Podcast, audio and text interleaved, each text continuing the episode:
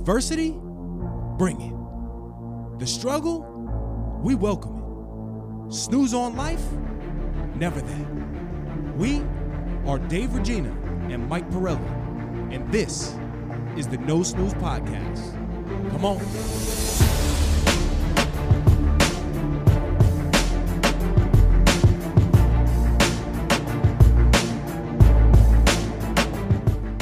Welcome back, No Snooze Podcast, episode 136. I'm in the booth with the big three Michael, the show Pirelli, Grab your popcorn. Claudio, the voice Valenzuela, and I am Dave, the body Regina. I'm trying to figure out the weather in New York because just a couple days ago, it was the coldest day of the year. It was like negative something, right? It Yes, felt the wind chill was negative something. Yes, I have a funny story about my gazebo going bye bye. And then today it's like a nice sunny 50 degree day, Yep. Right? Yep. It's kind of like our life, right? Well- well great, said. great Well analogy said. for life.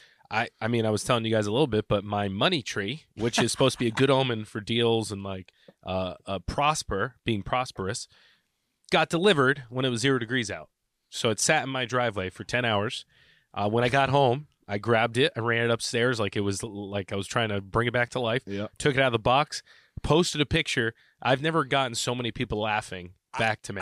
I, listen, and you know I, I'm always supportive of you, but there's times that I want to bust your chops. You should've. just yeah, but then I felt stupid because I'm like, wait, Is that obviously supposed supposed, to to, look? like that if he just bought this money tree. So I didn't want to look look dumb and be like, Mike, but why is it dead? I'll be honest.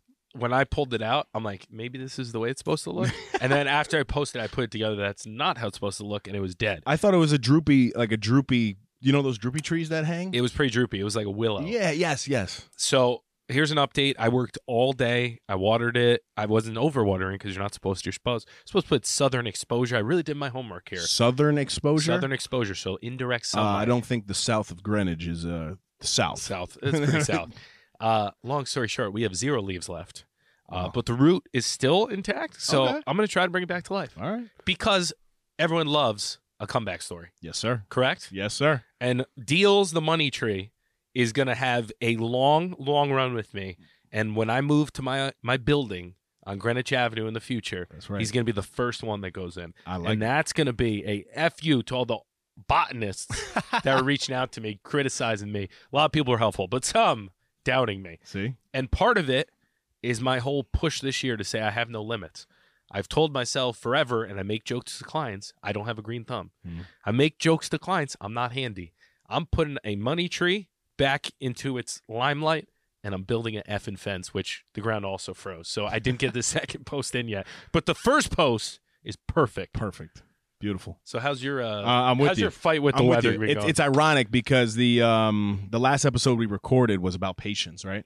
Literally the very next day, I go to uh, to the doctor for my Remicade treatment, okay. and I get there eight thirty, nice and early. Got there like eight twenty seven.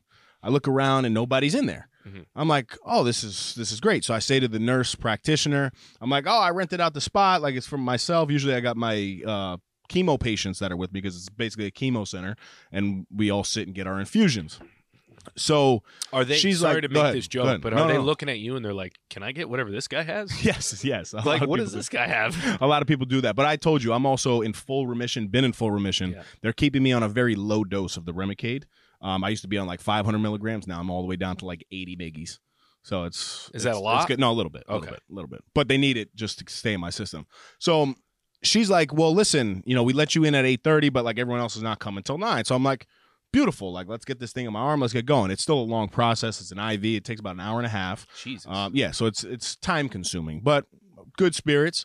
So like nine o'clock, I'm like, oh, there's still nothing here. Nine fifteen, she comes and she puts the the IV in my arm. yeah. But there's a second piece to it because typically what has to happen is the morning of they have to tell the doctor, okay, Dave Regina's here, Mike Pirelli's here, whatever it is, send the medication upstairs. So they send the medication upstairs and then they put that into the bag with the IV, Yeah. and that's how you get your flow. So she comes back at like 9:30 now, so this is an hour wait time. Other people are now in here, and still no medication. So she's so like, you're just sitting there with a needle in your arm, yes, nothing going in it. correct. I'd lose my mind. Literally. Yeah. And then you start like thinking about it. You're like, ah, it kind of hurts, but it doesn't, you know, but it's weird. I got to go to the bathroom. Like it, it's, it's just weird. So other people are starting to get, get there. They're getting a little impatient too, because now everyone's kind of hooked up with no medication. And she's like, listen, I know this is taking a long time. I'm like, sweetie, it's not your fault. Don't worry about it. It's okay. But tell them I'm from the. No Snooze podcast and hurry up. Right. Like, let's go. I don't have, Yeah. I don't have all day. So 10 o'clock, she comes back and she's like, Dave, I'm so sorry. Now people are starting to flip out though. Like people are like, where the F is my medication? Blah, blah. And I'm sitting back and I'm like, I feel you. Yeah. But like, I'm not like Yeah, really losing it.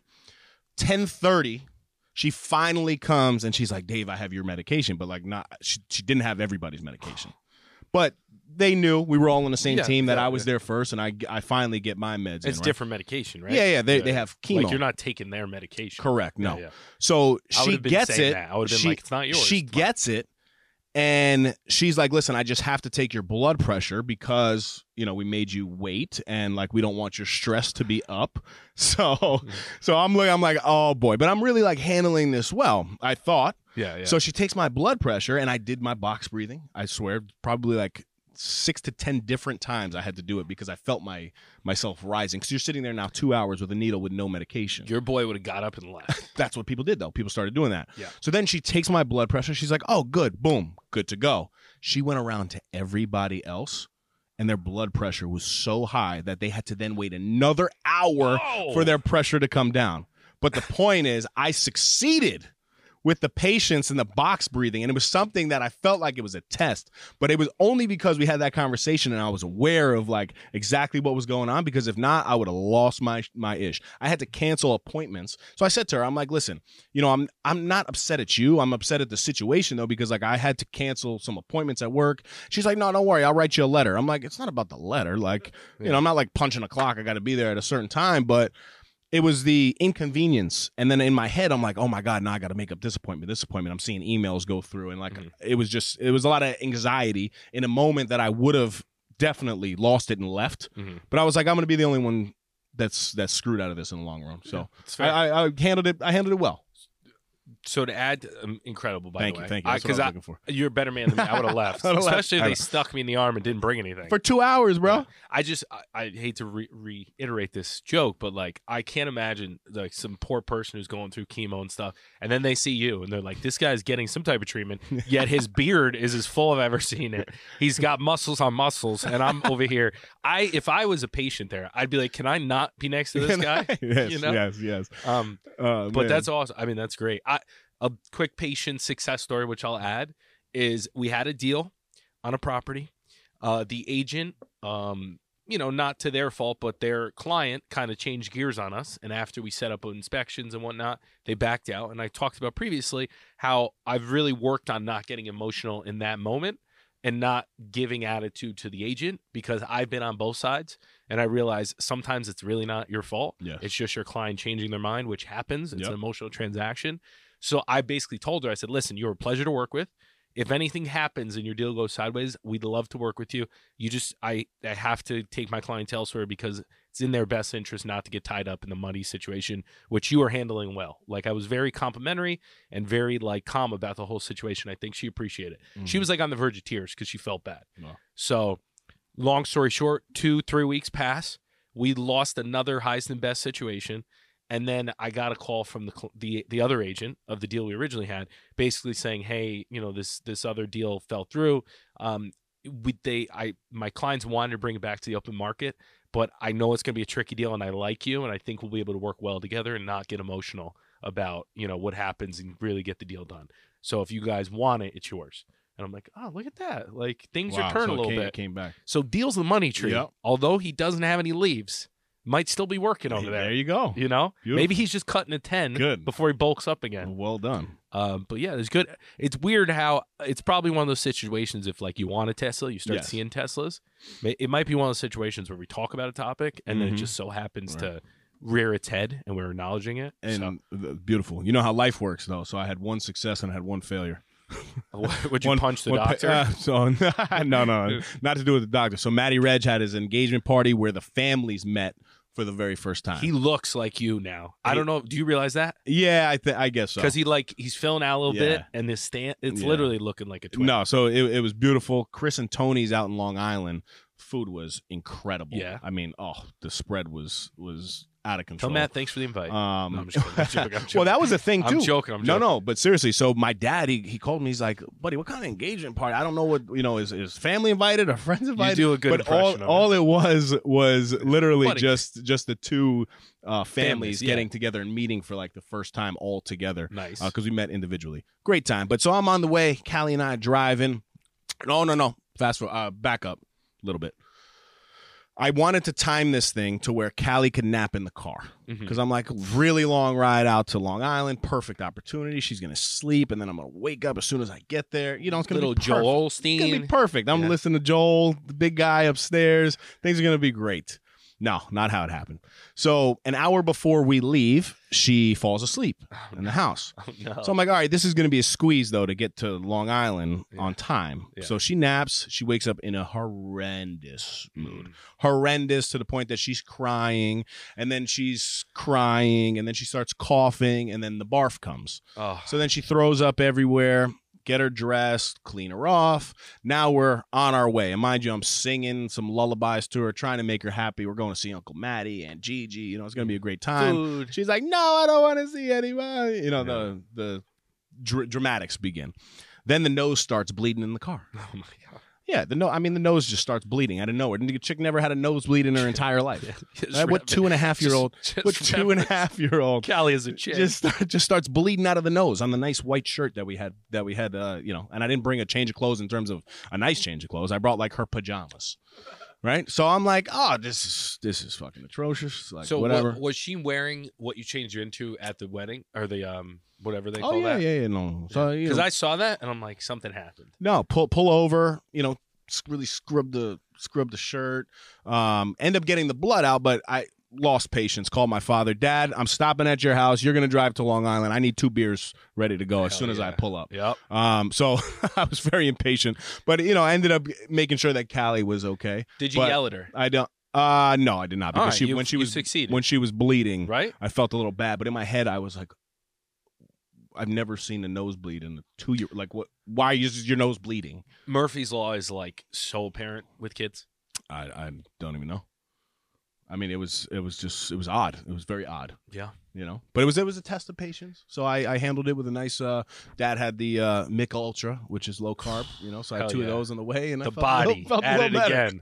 I felt a Low little better. cal guy over here. I posted that video of Dad when I was wearing the mink. That was pretty Yes. funny though, It was right? very uh, I told him. yes, I like that one. The others terrible. Terrible. Yeah, yeah. He said they're atrocious. They're, Atrocious. They're atrocious. awful. Yeah. They're awful. He said, "I am so embarrassed to you when you wear that." I love it. when you Uh, wear that. I have a theory that when you're going to an event where you want to unwind a little bit, that's when it all happens. When there's like something and you see the hope and you're like, there's a light at the end of the tunnel. We're going to this little event. They get sick, something happens, you cancel your plans, or you have a nightmare getting there. Yeah. And by the time you get there, you really need to drink even more, but you're so stressed. I was close to just saying, Yeah. good luck, buddy." Yeah, yeah. You know, Hope I- you have a I good said, day. day. You know, I'm not coming, uh, but I didn't do that. The didn't only do saving grace is that people understand and they're like, yeah, we know. Like, you, sometimes, and if they don't have kids, understand. though, then they and if don't. not, you show them. You're like, look at her. There's blood all over. her. Like you keep her the way that she is, so you can show her to someone. Because sometimes it's not easy to tell people, but when you show When them, you like, show oh, I get it. you know. yeah, yeah, just stay over there with the blood and Yeah. the throw up. It's fine. Keep It's it good. there and say, like, listen, you're gonna have to sit in this stuff because Yes. we got to show Oh, Uncle my. Matt why we're late. Oh man! All right, so let's stop drinking beers. Let's drink this protein. CV, let them know where we get this protein at. We wanted to take a quick second to let you guys know that we partnered with our good friends over at Orgain.com. We're happy to offer our listeners 30% off by entering the code NOSNOOZE30. Again, that's NOSNOOZE30 for 30% off your first order. If you're on the market for a new protein powder, nutritional shake, protein bar, or Mike's favorite, collagen peptides, Orgain is your one stop shop. As all of you know, my Crohn's disease is currently in remission, and the only protein I use is from Orgain. My personal favorites are the chocolate peanut butter and the vanilla bean.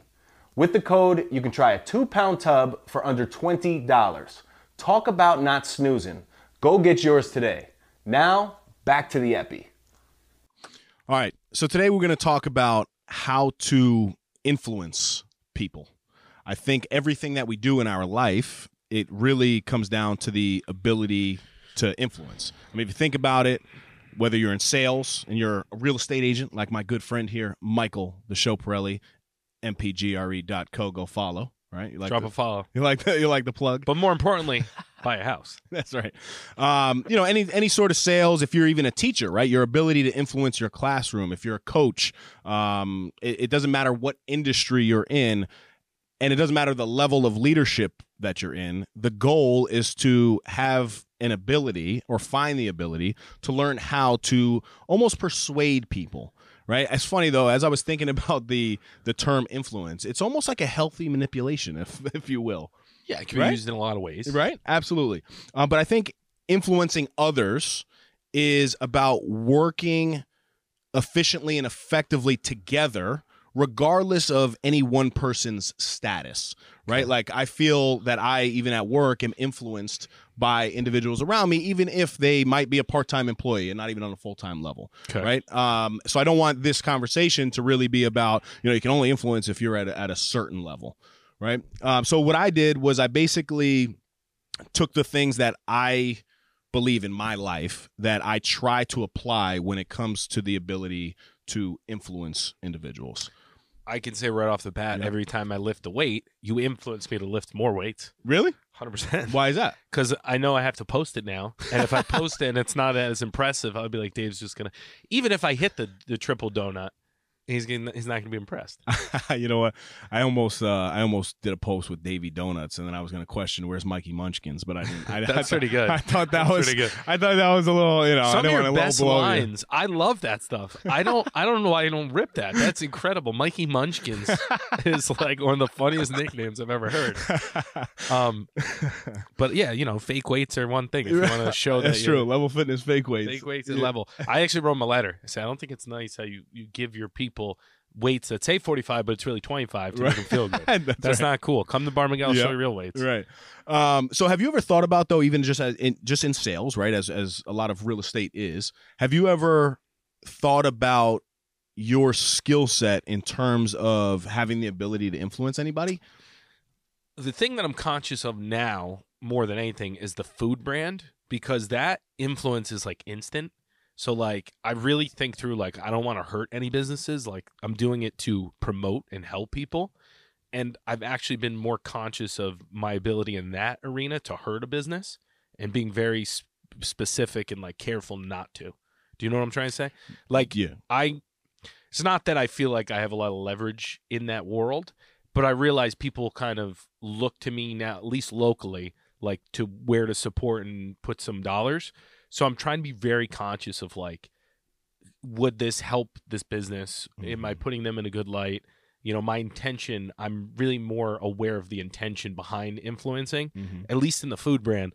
The real estate's a little different because every everything I do, I try to have a positive spin. Right? I never want to influence people to have a negative reaction to something and like, uh, you know, f that house or that house is terrible. Yep. Um, my approach now really has morphed into more of like give people the the info and give your um, personal opinion, but up it's up to them to make the decision. So my influence is really more on a informational level Mhm. of like I'm influence influencing you by giving you all the data Right. right if you didn't know that this house couldn't rent for 5000 a month maybe you wouldn't be influenced to buy it but i'm not actually pushing them across the finish line does that make Mhm. sense Yeah, absolutely.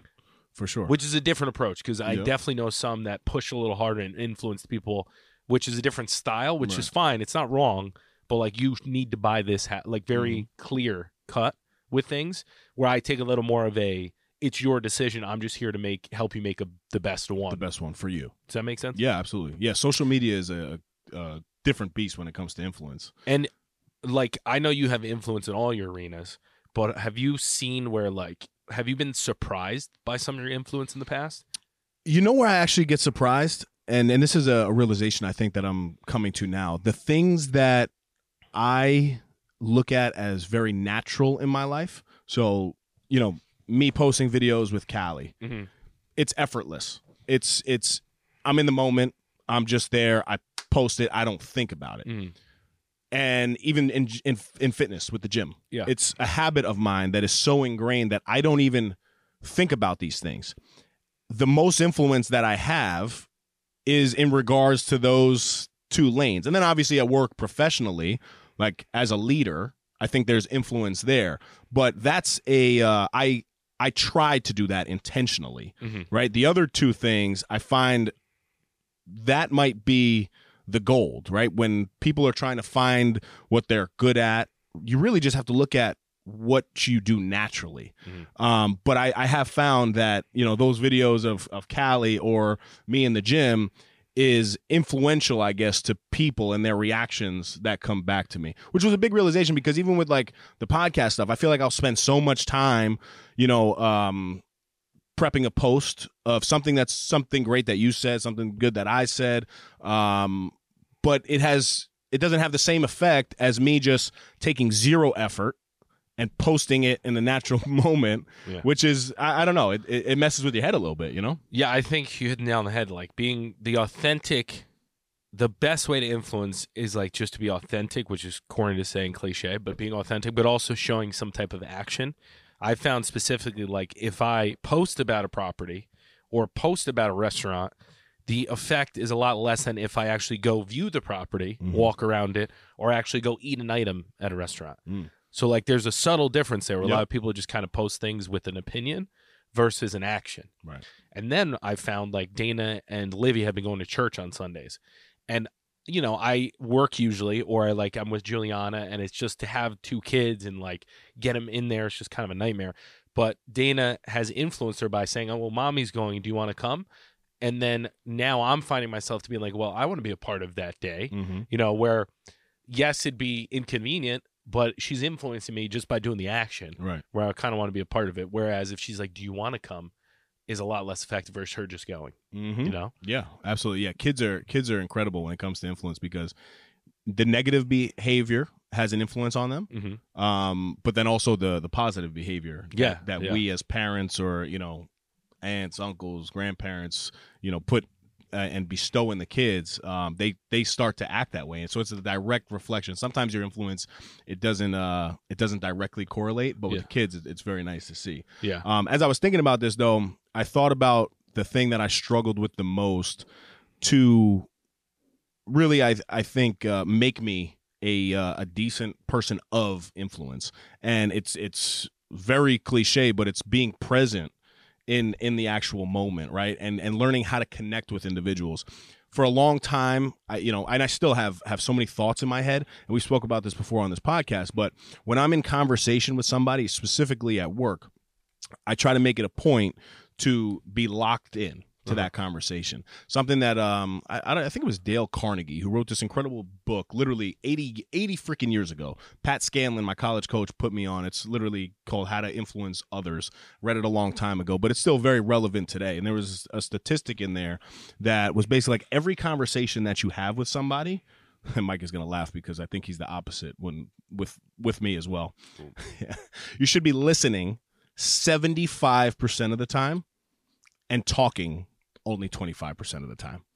I think I might be reversed in that, but when it comes to work specifically and I have the meetings to influence others and help others out, I make sure that I stick to that statistic and I'm very conscious of it. And if I feel like I'm talking a little bit too much, I kind of just back up and learn to learn to listen. Um, but when people can can connect to you emotionally, and if you're looking to get better with this, that's the key. You have to figure out somebody else's emotion, right? What's going on deep inside them that will then allow you to connect with that person. it's very well said. There's your eighty percent right there. there you go. No, but so I I've been thinking a lot lately about being influenced Mhm. because I realize I can be pretty easily in certain arenas where I'm not as passionate. In areas that I'm passionate, I can't be influenced. I have a th- I I can be, but it's very hard to change my philosophy on things, right? Yep. Certain things. But like you know, I'm getting influenced about like building things and doing this handyman work and I'm finding that when I connect with the person and understand like the person and their success within that field, Yeah. I get inspired to change based on their success and like what they've built lifestyle wise, right? So that's been like a different uh, feeling that I've had towards certain certain things. And then in general, I'm trying to be more of a student because my I've given some advice in the past. It's been it's been people have asked for it, right? Mhm. But when people don't ask for it, I'm just kind of like beating my head against a wall, and I'm like, "Uh, why even? I want to help people if they ask, but ultimately, like if we have a meeting and you want to talk more, I'd love to hear about what you got going on because ultimately, like, it doesn't matter to me. I, I can anyone can influence you in a positive way Mm-hmm. you know, even the worst people in the world, they did something that they're probably better than you at. Right. And that's kind of why I'm obsessed with like the UFC because like a lot of times there's these world class athletes that are at the top of the top of their game and they bring in specialists to dial in on a certain skill set that they aren't as good as that one person. In a regular fight, they'd kick their ass. But just in that one little segment of the MMA world and mixed martial arts, they are su- beaten out by this person Mm-hmm. and they don't have the ego to like say, all right, well, let's do a regular fight. They focus on their weakness and let the person beat them up. It's like the Kobe approach. He played with his left hand Yep. one summer just to get better at his left. Mm-hmm. Like that, I'm finding. I think that is probably the biggest characteristic that takes people to the next level. You know, when people stoicism, um, he said like when you're not when you think you know it all, you can't learn. Or some, there's like a quote that Mhm. talks about that, and I've been thinking about that a lot lately Yeah. because I know for myself, I get in a situation where I think I know more than I do, and I'm less coachable, and I'm trying to just take the approach of like I have so much to learn that anyone at any time can give me something that could be life changing. So definitely try to listen more, and that's it's hard because I have a lot of thoughts and a lot of opinions on things, but I, I'm enjoying more of hearing people's stories and then trying to like figure them out. Yeah. You know, Mm-hmm. because no one's figuring me out. Not in one meeting, That's right? Yeah, no one's figuring you out in one meeting. No one's figuring out you in one meeting. Mm-hmm. But it's Yeah. been it's been a definitely change of a, a thought process. Yeah. And um, you, you said a word, and it was coachable. And for me, in my life, if I'm thinking about in, the individuals who have the most influence on me, I would say, you know, my therapist for sure. And then I'm thinking of like my dad and their ability to educate and encourage is something that I strive for in my own life, right? When somebody has knowledge and can break things down to you and teach you certain things on why maybe the thing that you're doing right now is not the best way and they're genuinely coming at you with an something encouraging but backed by a teaching method i'm finding that i really enjoy that for my own life and my own um, i guess ability to to attempt to to level up uh, my my father is very good at this because he'll talk to me about you know how I how he thinks I should be handling certain things. But then he'll also say, "Listen, man, I am just so proud of you. You know, at this age, like it's very impressive what you're able to do." And it's that's something something so little like that I don't hear all the time because I'm not talking to myself that way. Yeah. Um, my therapist, the same thing, right? His his ability to teach me certain things and then break it down to me to say, listen, the habits that you're doing, I notice certain tendencies in your relationships that are negative habits, right? So you have to change this because of backed by factual XYZ, right? And I think I do that to certain individuals. I helped a lot of people lose a lot of weight over the years, specifically when I was a, a trainer, right? And you know a, a lot of these individuals as well, but Frank Pirelli, no, no, Frankie Freshco, Frankie Fre- oh yes, yes. Okay, your dad. I thought. Oh, not my talking about- brother. No, he's yeah. got no weight to lose. But think about that. Like you know that journey for somebody, you're never going to take somebody's advice if that person is not encouraging, right? If you're just discouraging someone, ah, you're a fat piece of shit. Like you know, you're never going to get in shape. But here's a workout for you. That would no, encourage me. It's like, okay, like you might have some, you know, stomach fat to lose here, but like your calves are really good. I know you've never heard that before, but but it's a um, it- it's definitely angle. it's definitely a skill set, and really just to just to recap it, it's the ability to educate somebody, but then also encourage somebody while they're in the approach. So, do you find challenge in learning from or being influenced by people that are a younger than you and b like in a different part of their life with different circumstances? Cuz I know I'm a hypocrite. I have a hard time I have more of a competitive approach to those Mhm. types of people where I'm like, oh, like, especially if they're doing better. I'll be Yeah. like, oh, they had this, they had that. I make all these excuses versus just kind of listen to what they got going on. Be like, oh, they're doing that right. You know, kind of discrediting, not discrediting people anymore, and just more like seeing what they're doing and being like, it is what it is. And Mm-hmm. Yeah. you know, I there was a there's a thought of like, Did you want me to answer the question or no? yeah, yeah, yeah. but I'm giving you. No, my no, no, my I'm thought. Go ahead. I'm listening to you. Go ahead, talk to me. Seventy-five percent listening. over Yeah, um, give me the 80. uh the like when you discredit people or just like say like oh I'm just going to be competitive against them. I don't think it's a bad thing, but you also have to be like less egotistical about like you know, well they're doing something right. Yeah. That that thought has been something that I've been replaying. Even people I dislike in Mm-hmm. the industry that are doing well that I'm like I don't get it. I'm starting to look and be like, well, they do this really well. They might be out of their mind, but they're doing something right because this is I'm talking, you know, like Yeah. it's hard. Um. So yeah, I mean, to answer the question about the younger thing, for me at work in my specific world, at this point, it's hard to find somebody younger than me in a higher position. Yeah, yeah. So younger Right. in a lo- like a lower position. Right. So I actually, uh, I- I don't believe that I look at somebody younger and automatically think, "Oh, you're younger than me. You don't know what you're talking about." We just hired a couple individuals who are definitely younger that we really, as a team, lean on for some influence. Yeah, yeah. right. Their influence in the community, their influence over um, their knowledge of today's world, right? Something that I cannot relate to, um, but I used to a lot try to find comparison um, when I saw somebody doing better than me, Mhm. and I would say the same things that that you're saying, and I would articulate in my head, well, this person got this, or this person, you know, they paid for this to get to the top. The reality is, and, and this is something that I'm I'm coming to, and I, I truly believe this: if anybody is at that high level and can sustain that over time, they got it. Like there's something you can hate all you want, and I'm not saying that I don't secretly hate from time to time because that's just not realistic to say because I definitely do that. Um, but I am very aware of the concept of hard work and discipline and consistency and the ability to influence. And the most successful people really have the culmination of everything. And it's something that I think we're all just working towards. Uh, but I think now in 2023, my ability to understand that is much better than Dave Virginia a couple years ago. 100%. So I'm actually happy to see people succeed. You know, Yeah. you never really want to see somebody doing better than you per se, but I'm genuinely happy for the people in my circle that make more money than me, that are doing more than I'm doing. Yeah. Um, So, but- there's not a little level of jealousy because there is. Yeah. You know, but it's competitive jealousy. It's good. So yeah, the way I've been combating that is like, would I trade my, my life for them, their life, right, and lose the time, or go Mhm. back in time, or, Right.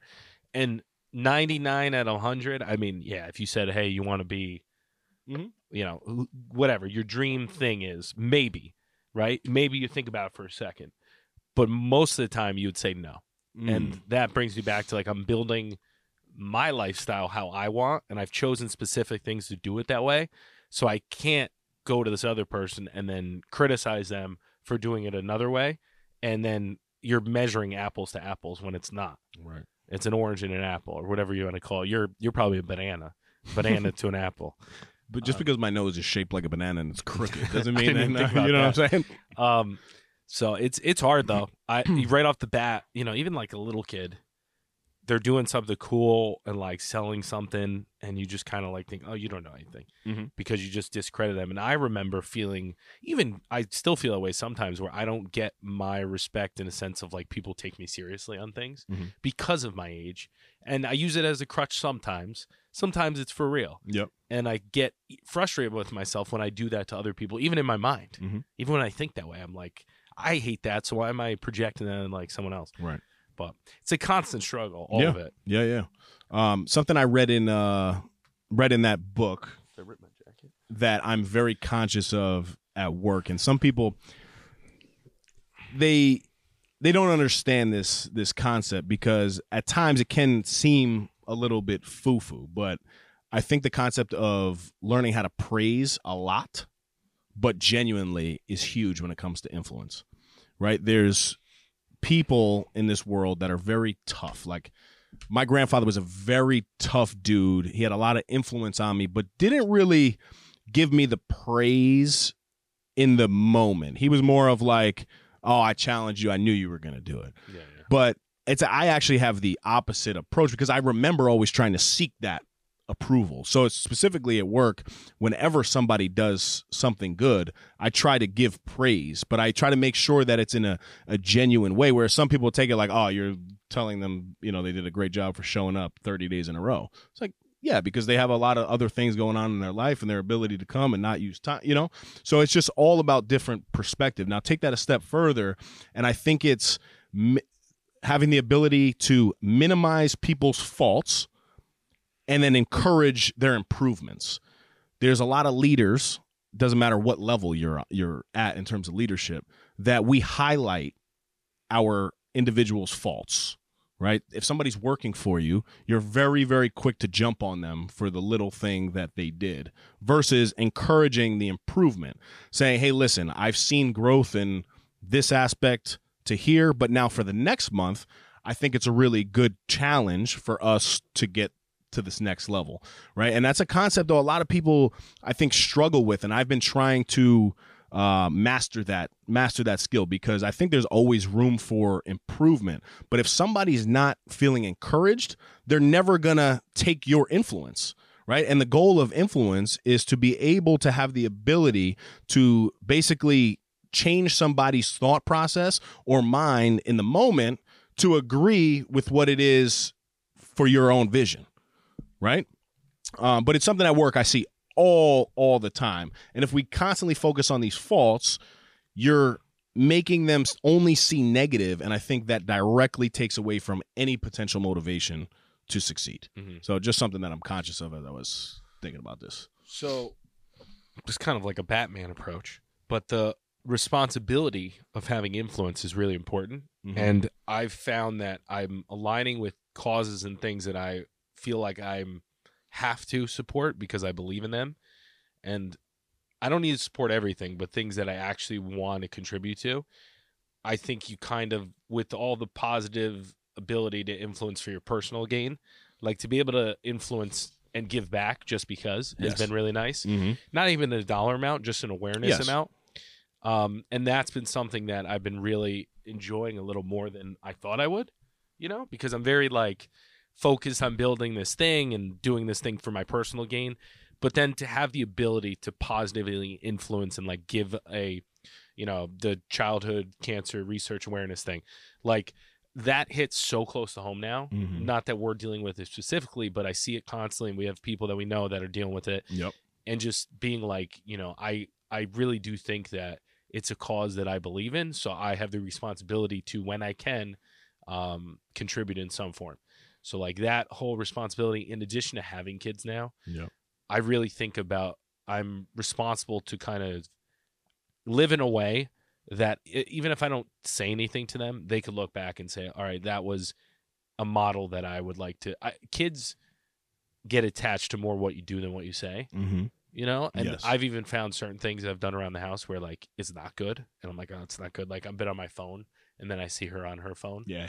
you know even though it's a part of our job we got to do it Of course. um it's definitely a little like a little mirror Yeah. constantly which Mhm. has been tough to take because it's things that we've been trying to change that we can't or we haven't yet and we're still working on Mm. but with kids there's no filter you know so it's Mhm. like ah. or like even this morning i was on my phone and like i don't even know if i was doing anything productive maybe i was but her like daddy look at me i want to play like daddy look at me that hits because you're like ah. Yeah, they do that a lot too. And Ca- Callie's way of doing it is she starts wiling out. if she's not getting the attention Yeah. And she sees me on the phone like a, a couple times after she looks she looks she Yeah. literally starts like screaming and running around crazy. yeah. but it's very smart. I mean it, it Yeah. it's very smart in her two-year-old brain because she's getting then what she wants. And then i realize oh wow i gotta go spend time with her because this is her way of expressing you know wow i need dally right now Yeah. you know? And that's like the the, the, little, the little influencers are important like yeah the little influencers. That's something to think about too is like in general you're always constantly getting influenced. And something to think about is what kind of influence do you want to be taken in what kind of input is coming in Mm. because everyone has a good willpower and bandwidth Yep. but at a certain point it just gets overrun mm. you know and i found that with myself like when days when my bandwidth is shot I'll hop on TikTok and just consume crap because I'm like, that's I don't know. I got nothing left. I got no left. yeah, You know, and Yeah, I don't know. I don't know the answers to all this. We're just trying to figure it out. yeah. And we're trying to we're trying to listen more too, right? Is there something? listening? I'm going to ask you Go a ahead. question unless you Go ahead, answer. talk to me. Is there something that you wish you had more influence in? Hmm. Good question. That I wish I had more influence. Like in. an arena, like part of your life. I wish I, you know what? And I'm a, I'm relating this back to my interests. The cigar game I, exactly what I was thinking. on a real. uh, So so again, I I believe there's a level of influence that I have by you know I, like I'll post a cigar. People hit me up like, hey, I'm getting into the cigar game. Like, what's your recommendation? So clearly there's influence there. But I wish I had the ability or I took the leap to do it strategically and intentionally, and then benefit from it in some way, if that makes sense, selfishly. so I think it's a very Right? easy path if you want to do it. If you wanna do because you're already doing it. But it's the time that it takes to. Is it to though? do you already that. do it. I do, but it's more time. very high See- level. See me shaking his head. But when we first started No Snooze podcast, Yeah. that was a comment I think we both made at one point. We are like, it's gonna somehow it's gonna be you're gonna get lined up with like a big cigar company and be like the face. We've said that from the beginning. I mean, Davidoff. My name is David. It just makes sense. Might as well. Davidoff's I phenomenal. I watch all the reviews in Right. London. They do. Yeah, no. So that's something I, I crystal ball. If you gave me, and, and not that it's not attainable, it is, Yeah. but that definitely then takes away from something else that I do. So I like the cigar game now because I do it effortlessly. I don't put any thought process. I hold the cigar up. I happen to have nice hands for a man. I Take a picture. It got the little rolly in the background, and boom, there's a nice wood wall, and that's it. So something you influenced me on is not only the cigar game and enjoying that whole process and the meditation aspect of it. I actually really do love it now, but also the the focus on a certain like hobby. You know, I've realized that I like a lot of things, but if I mm. really want to enjoy one, I kind of have to dive deeper. Dive in, yeah. And you dive so deep into the cigar game that I feel like you get a lot more enjoyment per time per hour Yeah. while doing the cigar game. You, you know, it's funny you say that now, and I'm just connecting something. So, I believe that there, there's been two specific things that have happened in my life recently that I'm like, wow, man, like there, there's really proof in the influence that we're putting out. So, one of my best mentors, coaches growing up was this guy, Mike Little, right? And my Great names. yes, he's actually no Silas's, mentors with these names. Silas's brother, Silas Red's brother. Silas Red. You keep throwing great names out. Come on, give me another one. They sound like superheroes. So so this was in high school, and I looked up to Mike Little. Man, um, he would he would be the one that was like just the, the coolest. He was probably in his twenties at the time when we you know maybe I was 17 18 so he was a young coach but he was he was diesel he had the body he had the girls he had the jump shot he could still beat us whenever he wanted but he had the mental too good calves. great calves great calves great Good- athlete though, good in my around book. but would be the only one that I would really listen to. He would have the ability to pull me aside and say, "Listen, Dave, you're screwing up right now. Like you need to get your ish right." Because I felt like he was living that lifestyle. Mhm. Right.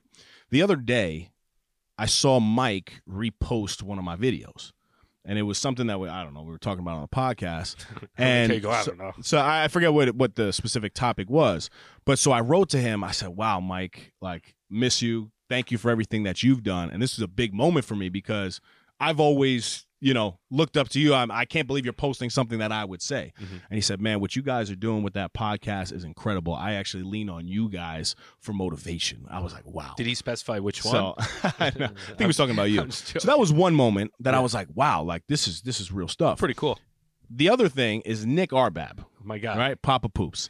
he's He- one of my favorite people probably in the world, he he's one of the most interesting men in the world. A hundred and percent. just a good dude. yes, great dude. Um, he's the one that I started smoking cigars with back in 2011 and 12. That was the morning scars with the coffees, Dave. Yes, That exactly. was a whole nother level. right. But now you're talking a decade ago. Yeah. Right. Like that's that's a long time ago. Yeah. Over 10 years in this game. So. Nick, the other, I mean, this guy has it. He's got the humidor the size of the wall with all the Cubans in it. It's nice. Nick calls me the other day and he's like, What was that cigar that you put me onto the other day? Um, so I tell him it was a, a warped, it was called Warped Cigar uh, by this guy, uh, Kyle Gellis, who's uh, a young entrepreneur.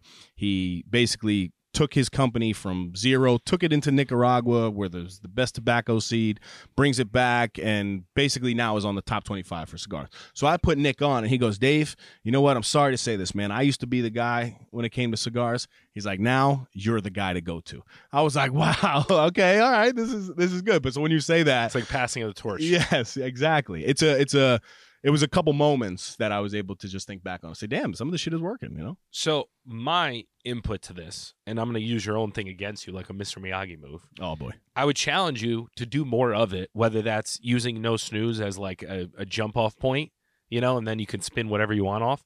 But like doing it because you already do it. Like you already lived that life. Right, CV? would you agree with that? And it's a very cool like I've had some meetings with some people and have some ideas for shows Mhm. that I literally am probably going to pitch and say like I have the guy too if you want to do it. like I'll offer you up um because it's just like like it makes so much sense not only for your lifestyle what you enjoy you actually live that life i think your actual you didn't try to do this but your brand and like when people smoke a cigar i always say this they want to look like you do you know what i mean I I like when i go smoke a cigar i'm like oh i have a beard and tattoos now do you cv you get what i'm saying like i know cv agrees with what i'm saying because when we smoke cigars with you like even on the beach in south Yeah. carolina i felt like uh, how do i put this Doing without this? gassing you up too much yeah, don't get it. i felt like that guy turn it red, man. Turn it red over here. I felt like that guy for a while, and I feel like a lot of people who do smoke cigars are chasing that feeling. Mhm. And to have someone, and the reason I get influenced a lot is when that person is something you're like, I want to look like that when I do that action. Like when I see Sadik Hadzovic, whatever the hell his name is, he lifting weights. I'm like, I want to look like that guy Yeah. when I'm lifting weights. So I just think it, it's Yeah. like a home run.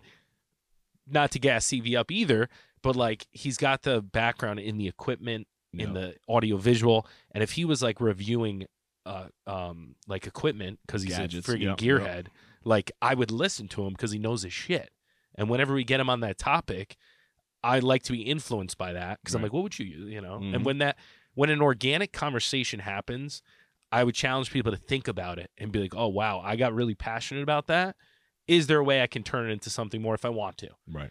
i don't want you to do it and then it ruins cigars for you because it's too much of a business Mm. but if you can naturally scratch that itch and get even free cigars from a Right, company from- and it like morphs into something, I think that's the challenge. Mhm. When something becomes too business all the time and less passion, Yep. I think you got to hit that happy medium. Yeah. That's the sweet spot for influence. Because if it's too much, I want to make money, the influence is less organic. But when it's organic and there's a balance of like, well, go get, check it out, I get 10%, that's the sweet spot. Right. Or maybe come out your own line in the future. Yeah. mhm. I don't know. Something to think about. Um, something that ties, I think, all of this stuff back together is, again, something that I try to be so conscious of at work now specifically. But it's the the ability to have complete confidence in what it is that you're you're doing. When you talk to me about the cigar game, it's effortless because I'm confident. When you talk to me about the gym and what Do it. works for me, I live that life, so I'm very confident. Same. Same same thing at work. Um, I don't but, like how you guys laugh at these jokes. I'm but like, I- it could hit. but I I think the the ability to have absolute certainty in what it is that you do really makes a big difference when you're trying to influence others, right? Like I've never had like a coach or a or if I'm thinking of anybody of influence in my life, be like, well, I don't know if I'm the best person for this job. Like, you know, there there's there's a level of of certainty that you need to come with if you're trying to portray your thoughts and ultimately trying to get an outcome out of somebody else. There needs to be a, an extreme level of of confidence. Now, that confidence though, I don't think that it has to be a my way or a highway Mhm. all the time. Yep. Um, and something that I uh, I think you guys will laugh at, but Tony Robbins, he he talks about being uh, insanely persistent yet flexible. So the people who have the most influence and can get people to agree to their terms are again insanely persistent yet flexible in their approach, right? But persistence doesn't mean immovable. And I was thinking about you two both because I feel like I was so persistent on trying to get the two of you mother effers to join this wave, right? Can is that a, is that true? Like I, I know we we've spoke about that. Wait, you mean to start it or stay with it? Oh well, to start and stay with it. You know, to, to stay with it, I think is ultimately that person's decision, right? Yeah, but yeah. like I felt so passionate and so confident that my persistence level though was through the roof especially when it came to getting you guys on board because I knew that you guys represented the teammates and the partners that I had envisioned. So like when I thought about the two people, it was very obvious to me that it was Mike and CV. Um, but you know, they both were a little hesitant at first. So when I read this Tony Robbins thing, I'm like, I think I'd do that. And then even at work, I'm very persistent. I know CV can can uh, attest to that for sure. But I do think that I have the ability to remain flexible, right? Like the recordings used to be at my house, then that became inconvenient for for you two. Like, listen, no problem. Like, let's make it work. Yeah, Whatever. sucked. Yeah, whatever works. And now it's, but now it's the reverse, right? Yeah, like yeah, I have no problem driving 45 minutes to make sure that we can we can accommodate this. Mm-hmm. Um, so I think if you really are looking for a high level of influence at any level, stick to Uncle Tony Robbins here and be insanely persistent yet flexible in the approach. I also feel like you took it by the reins. You know, like I didn't really have a vision of what it would be. You know, I knew I could contribute to it. I knew I wanted to work with you guys. But for me, it wasn't so much like I was pushing an agenda, whereas you had the vision and the control in mind, which helped influence us to kind of go along your path.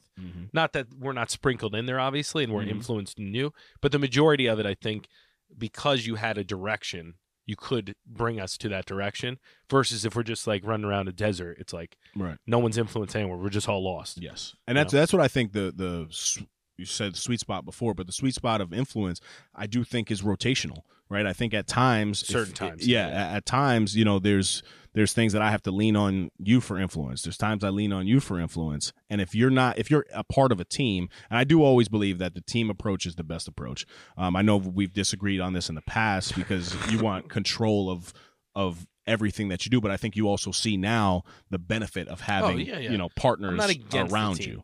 Right. I think, and we've talked about this off air. I th- I personally feel if you got to have someone leading and like Yes. Mm-hmm. pushing the vision along, because it's possible two people have very similar visions, but it's rare. So I'd rather bet that like, all right, well, someone's going to lead with a vision, and then the other two are going to contribute. You can't have two presidents. Yes, correct. you know so like by understanding that and everyone being on the same page with that it makes everything a lot easier because it's we're acting more of in support and less strain against each other Mm-hmm.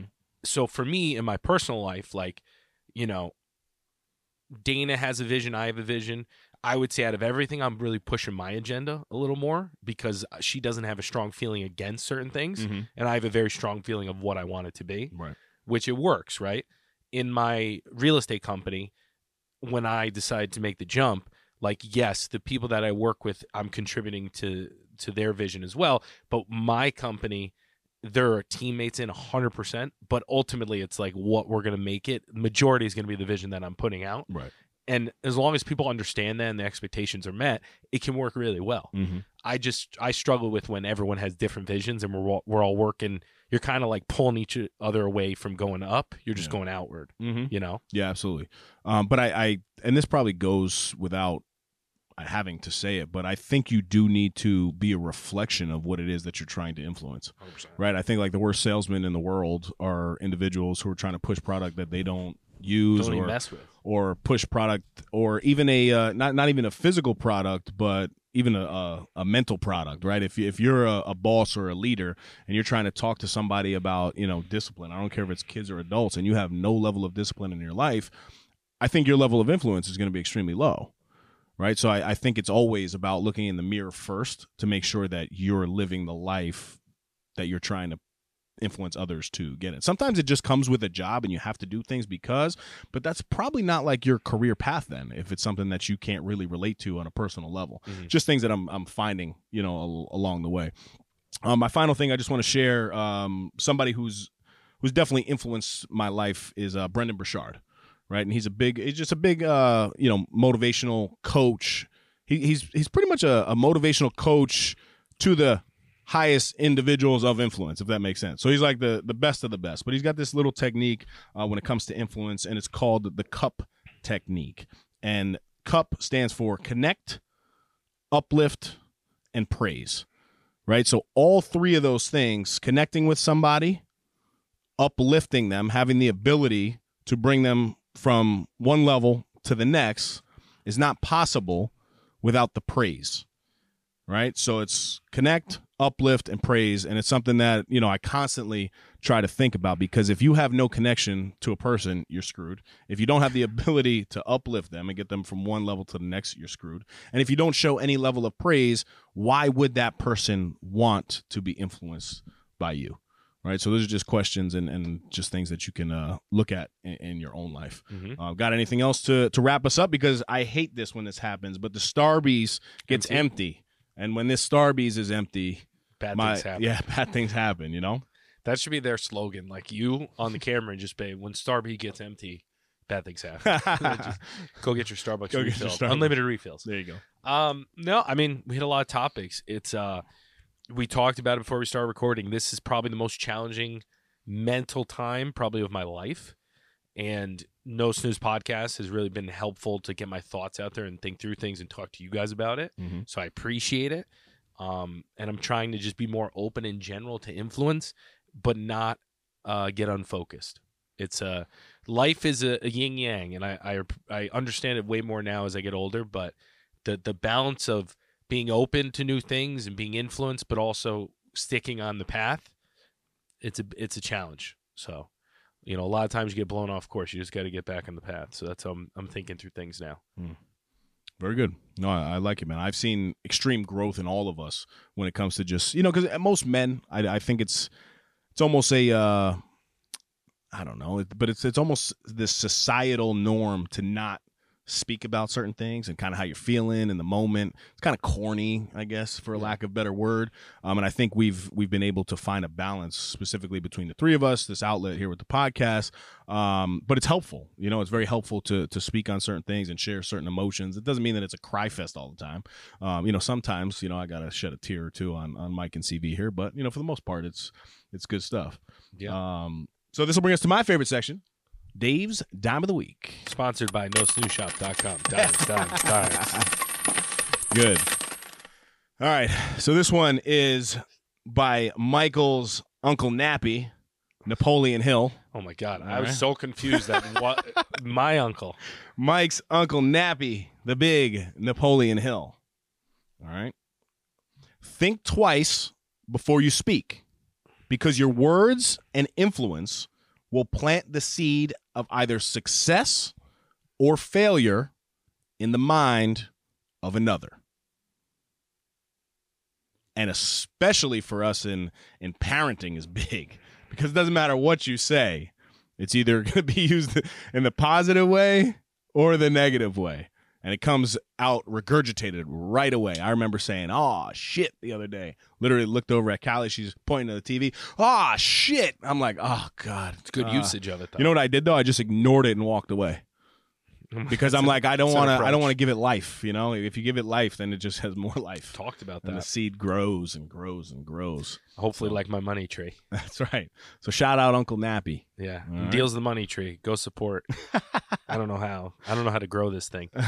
Um, man, good episode. Good stuff. I need a nap. All right. Good. See Uncle Nappy, Michael Nappy Pirelli.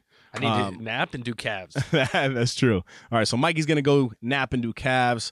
I am going to go refill my Starbucks at the free Lexus dealership. What do you got? You're the body, and now the smoke. Smoke. I don't know.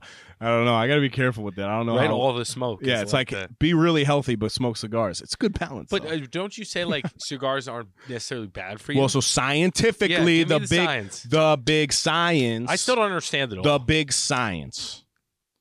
There is no link, no link to any sort of Oh, lung. canceled. No, gonna no, any lung cancer and cigar smoking. Now there has been what? Yeah, CV's pointing to his mouth. There has been links to cancer of the mouth when it comes to cigars. However, the percentage is nearly nil, factual Oh my god. for any level of cancer with one cigar per day. That's on the National Cancer Society website or whatever it is. The thoughts and send it to opinions on this podcast are not shared by all members. So listen, go smoke a cigar, go drink a coffee, go have a little nappy. Uh, but until next time, stop snoozing. Get up and get after it. Thanks for listening. Are people still listening? I don't know. I don't know. That's another Effie in the books. Go follow us on Instagram and Facebook at No Snooze Podcast. Subscribe to our YouTube channel, No Snooze. Come on. Come on.